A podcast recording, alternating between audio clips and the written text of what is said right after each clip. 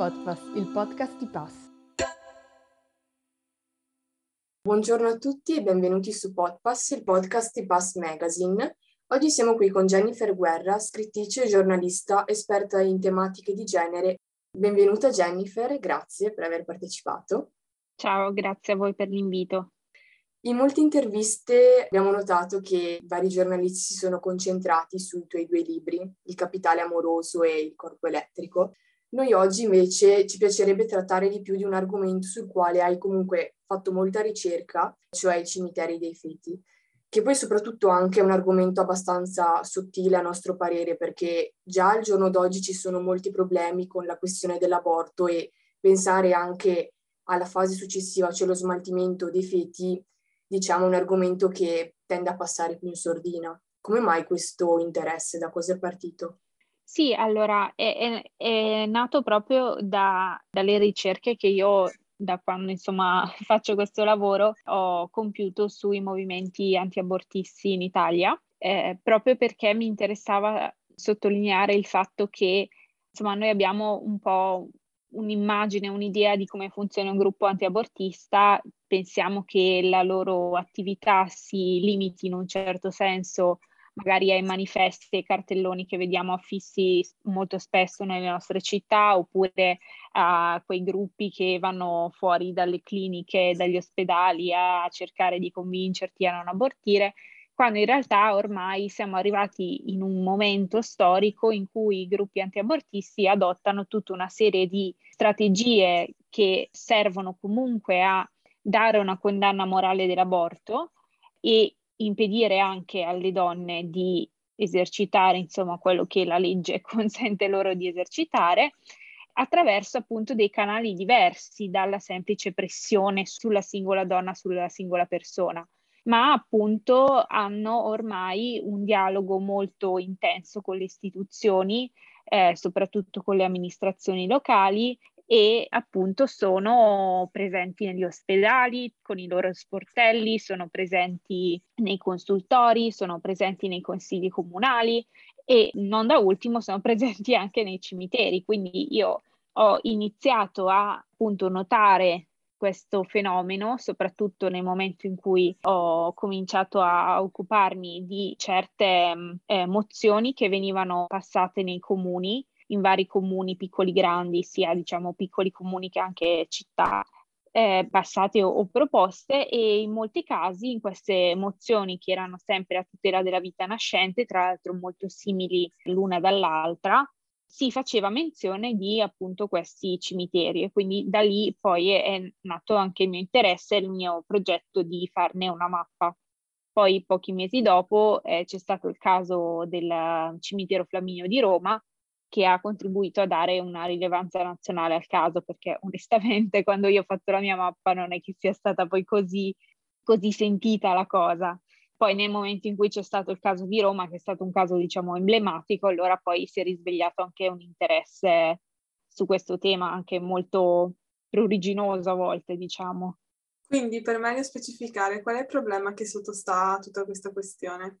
Sì, il, il problema non è tanto l'esistenza del cimitero in sé, perché comunque appunto la legge prevede che in base alle settimane di gestazione in alcuni casi i feti vadano seppelliti per forza, per ragioni igieniche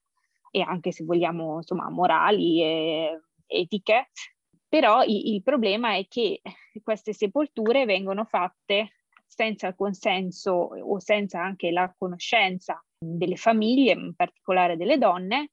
che appunto scoprono eh, che i, i, feti sono stati eh, seppelliti da a, alcune associazioni religiose che hanno degli accordi, a volte informali, a volte invece stipulati, insomma, con tutte le firme, i documenti i protocolli necessari, con gli ospedali e con le ASL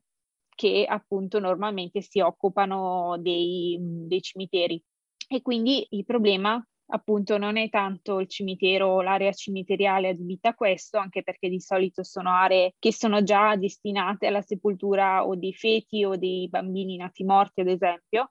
ma il fatto che appunto tutto questo procedimento avvenga senza il consenso delle persone coinvolte e attraverso comunque l'esposizione di simboli religiosi che non è detto insomma che queste persone condividano e soprattutto appunto nella, nell'assoluta ignoranza delle persone. Poi nel caso di Roma eh, il danno è stato ancora più grave perché oltre alla sepoltura senza consenso eh, è stata apposta anche una croce con il nome della donna che aveva abortito. Quindi in questo caso c'è anche una, una violenza, insomma, a tutti gli effetti e una violazione della privacy, ovviamente. Ma dunque in, in questa questione, eh, diciamo che è impossibile non, eh, non, notare comunque l'intervento anche a livello cioè, semplicemente culturale della Chiesa e di tutti gli stigmi insomma, che porta dietro con sé, ma possiamo dire che è più un mezzo oppure il fine in questa questione, la Chiesa, in che ruolo si inserisce? Ma allora diciamo che la, la, mia impressione è che le persone che fanno parte di queste associazioni si sentono, mh, mm, cioè sentono di fare un'opera di bene, perché nella loro visione del mondo la sepoltura del feto è una forma di salvezza dall'inferno e quindi lo fanno perché appunto vogliono salvare questi feti, questi che loro considerano bambini a tutti gli effetti, a prescindere dallo stato, dalle settimane di gestazione, quindi nella loro visione delle cose eh, cioè, lo fanno a fin di bene, secondo me neanche con una volontà punitiva nei confronti delle singole donne, tanto che ad esempio l'associazione più estesa che fa questa cosa, che è difendere la vita con Maria, è un'associazione che si occupa anche di fare dei percorsi di, tra virgolette, guarigione dall'aborto, o di supporto pseudo psicologico, perché poi non sono cose ovviamente fatte da professionisti, però per aiutare le donne dopo un aborto. Quindi nella loro visione appunto è una cosa positiva quella che fanno, assolutamente positiva e che anzi insomma rivendicano e non nascondono perché in fondo questa cosa che anche come insomma è risultato dalla mia mappatura è un fenomeno estesissimo che va avanti da vent'anni ma che non è mai stato fatto di nascosto, cioè sempre stato in un certo senso anche rivendicato no? da, questi, da questi soggetti. E quindi in un certo senso appunto l'impressione che ne ho ricavato io è che la Chiesa sia partecipe di questi fenomeni proprio perché non li, anzi forse in un certo senso li, li incoraggia, li sostiene. Poi in realtà nella galassia dei movimenti anti-abortisti, anti-scelta, molta, ci sono diversi posizionamenti anche nei confronti, ad esempio, della figura di Papa Francesco e della sua dottrina, nel senso che ci sono gruppi che sono in aperta conflittualità con la Chiesa, col Vaticano, perché appunto ritengono Papa Francesco un papa troppo liberale per certi versi. Ci sono anche gruppi protestanti che fanno queste cose chiese evangeliche che fanno queste cose, eh, appunto è una galassia molto composita, quindi è anche difficile dare un, un'unica matrice ecco, di questi gruppi. Direi che ci sono cattolici più tradizionalisti e altri invece più legati al Vaticano, però ecco sicuramente la Chiesa ha un ruolo insomma imprescindibile in tutto questo, ecco poi al di là di come si posizionano i singoli, i singoli gruppi. Ok, abbiamo visto appunto adesso eh, la, il ruolo della Chiesa con il legame con i feti e con l'aborto, invece eh, in una visione un po' più generale qual è l'approccio che la Chiesa ha con tutte le questioni femministe? Allora, diciamo che um, in generale nel, negli ultimi anni sono stati fatti degli sforzi di valorizzazione della figura femminile all'interno della Chiesa, che però in un certo senso, pur riconoscendo alla donna un ruolo, che è comunque un passo avanti rispetto a non prenderla in considerazione, è comunque un ruolo eh, tradizionale, subalterno, che ribadisce insomma la sua capacità riproduttiva, la sua capacità di cura, capacità generativa, di fedeltà. Quindi in fondo pur assegnando in un certo senso un ruolo nuovo alle donne, si torna su appunto una figura abbastanza addomesticata in un certo senso. Ovviamente poi quando si tratta di diritti riproduttivi, ecco, qui si entra in un terreno molto più conflittuale perché sappiamo appunto che la Chiesa eh, per le donne è sempre stata molto ostile nei suoi confronti, soprattutto poi quando si è trattato di, della liberazione sessuale femminile, dell'uso dei contraccettivi, della, dell'aborto soprattutto, ma anche del divorzio per certi versi eh, insomma, la Chiesa ha sempre avuto un'immagine molto, cioè un'idea molto ostile nei confronti di queste cose, perché appunto nella sua visione il ruolo e la naturalità della donna sta nel appunto perseguire la sua vocazione, tra virgolette, il termine mi sembra appropriato, eh, di sposa e di madre. Per cui chiaramente eh, se noi pensiamo appunto anche a, alla grande opposizione che la Chiesa ha fatto su in generale le tematiche di genere, parlo proprio della, dell'invenzione del, dell'ideologia gender che in fondo viene accusata proprio di mettere in discussione i ruoli tradizionali. E secondo me la cosa interessante è anche il fatto che ultimamente, soprattutto nei gruppi eh, neofondamentalisti cattolici, che sono quelli appunto più attivi sul fronte antiabortista antigender, eccetera, si è molto attenti anche al ruolo che viene assegnato alle donne, nel senso le donne sono molto valorizzate all'interno di questi movimenti come attiviste, come promotrici, anche in un certo senso come volti più rassicuranti, cioè nel senso non potete accusarci di essere sessisti o misogini perché noi abbiamo una donna che ci fa da portavoce, no? Quindi eh, anche se appunto si, si leggono, si, si, studiano un po' cose che, che sostengono questi gruppi, si noterà che loro partono proprio da quasi a volte anche una presa di consapevolezza del ruolo diciamo subalterno della donna all'interno della società, però per risolvere in un certo senso questo disagio della donna aspirano a un ritorno alla, al suo ruolo naturale e tradizionale, no? Se appunto, non so, magari un nome abbastanza noto, quello di Costanza Miriano,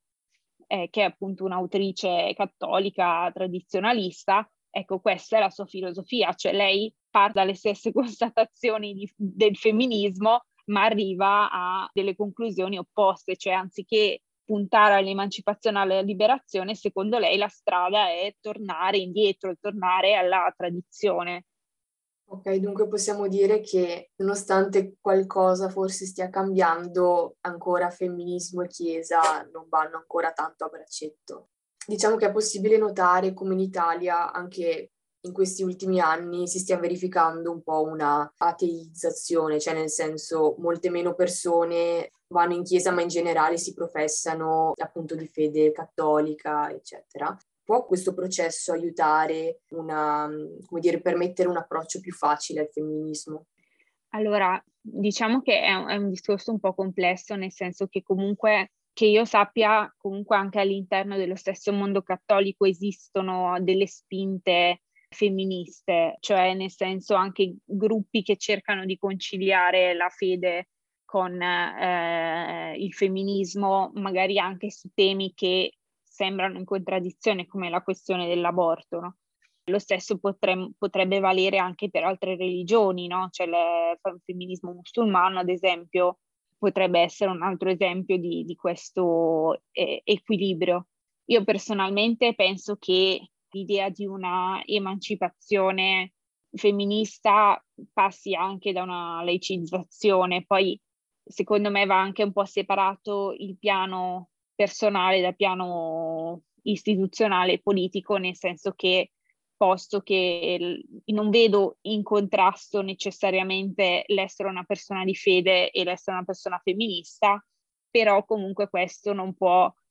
eh, diciamo, non passare dal fatto che le istituzioni devono essere laiche, lo Stato deve essere laico per realizzare appunto una completa libertà di scelta, perché altrimenti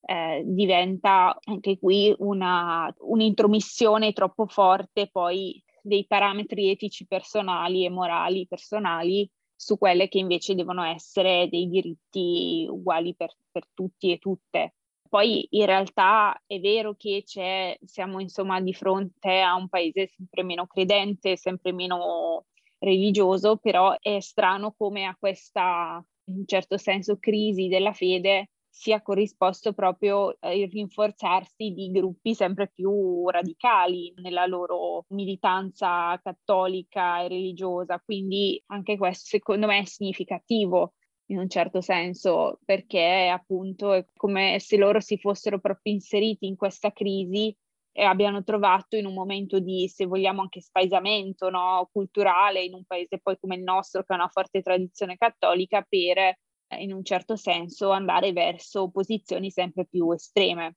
E in effetti non c'è mai stata così tanta forza di questi gruppi come in questo momento, come negli ultimi dieci anni. Grazie. Concludiamo con una domanda eh, un po' distaccata dagli argomenti di cui abbiamo trattato fino adesso e sappiamo che non sei nuova nell'ambiente dei podcast, infatti hai realizzato il podcast femminista Anticorpi. Volevamo sapere se ne hai in mente altri di nuovi per il futuro. Allora sì, sì, però è ancora tutto molto in fase embrionale, quindi non posso dire molto. Però sì, tra l'altro sono anche diventata molto più un'ascoltatrice molto più ferrata di podcast rispetto a quando ho fatto Anticorpi, che ce n'erano anche molto pochi in italiano all'epoca e, e quindi adesso insomma c'è anche tanta, tanta, bella concorrenza e quindi sì ho anche voglia di, di, di provare a cimentarmi di nuovo con questo mezzo anche con un po' di consapevolezza in più. Vi aspettiamo. esatto. Grazie mille, grazie ancora per aver partecipato. Grazie a voi. Ciao. Grazie. Hai appena ascoltato Podpass, il podcast di Pass Magazine. Ti ricordiamo di seguirci sui social e di iscriverti alla nostra newsletter per rimanere sempre aggiornato sul nostro lavoro. E se la puntata ti è piaciuta, aiutaci a condividerla.